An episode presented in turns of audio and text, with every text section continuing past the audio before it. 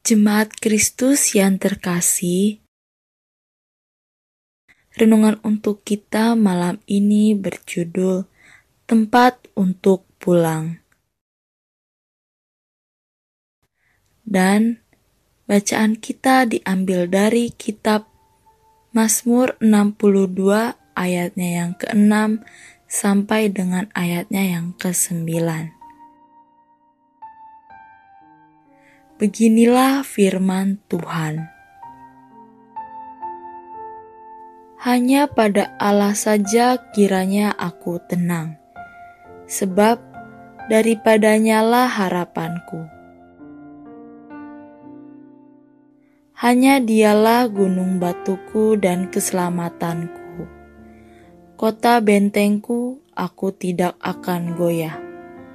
Pada Allah ada keselamatanku, dan kemuliaanku, gunung batu kekuatanku, tempat perlindunganku ialah Allah. Percayalah kepadanya setiap waktu, hai umat, curahkanlah isi hatimu di hadapannya. Allah ialah tempat perlindungan kita. Pasti kita sepakat dengan ungkapan ini.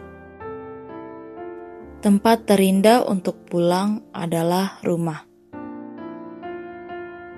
Mau bentuknya seperti apa pun, rasa-rasanya rumah tidak akan bisa tergantikan oleh hotel termewah ataupun tempat singgah yang paling indah sekalipun.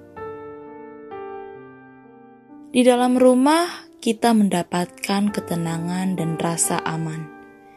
Di dalam rumah, kita juga mendapatkan sebuah sukacita karena berjumpa dengan setiap orang yang memiliki kasih paling tulus untuk kita. Terlebih di dalam rumah, kita bisa menjadi diri kita sendiri tanpa ada orang lain yang berusaha untuk mengubah dan menekan kita. Rumah adalah tempat terindah saat kita merasakan jenuh, tekanan, dan juga berbagai kesulitan hidup.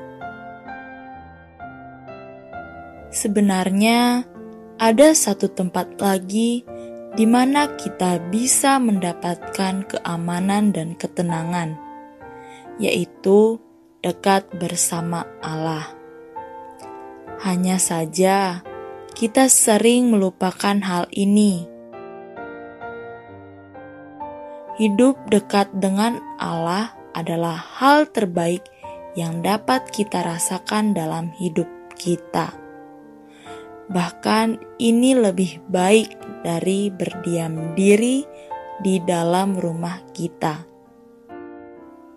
Lalu, Bila mana kita bisa merasakan dua hal tersebut secara bersamaan, bukankah itu adalah sukacita yang tidak akan pernah bisa dijelaskan oleh pikiran kita? Lalu, apakah mungkin kita mendapatkannya secara bersama? Tentu bisa, yaitu Ketika membuat rumah, kita juga menjadi mesbah penyembahan kepada Allah. Ketika kita dapat memuji Allah dalam rumah kita, berdoa dengan tak segan di dalam rumah kita, dan bahkan mengucap syukur atas kehidupan kita, dan mengucap syukur atas tempat bernaung kita, bukankah itu akan membuat kita tenang karena berada di tempat teraman di dunia ini, sekaligus tenang karena Allah menyertai kita. Jadikanlah rumah kita sebagai tempat di mana kita bisa merasa tenang dan dekat bersama dengan Allah. Demikianlah renungan malam ini. Semoga damai sejahtera dari Tuhan Yesus Kristus tetap memenuhi hati dan pikiran kita. Amin.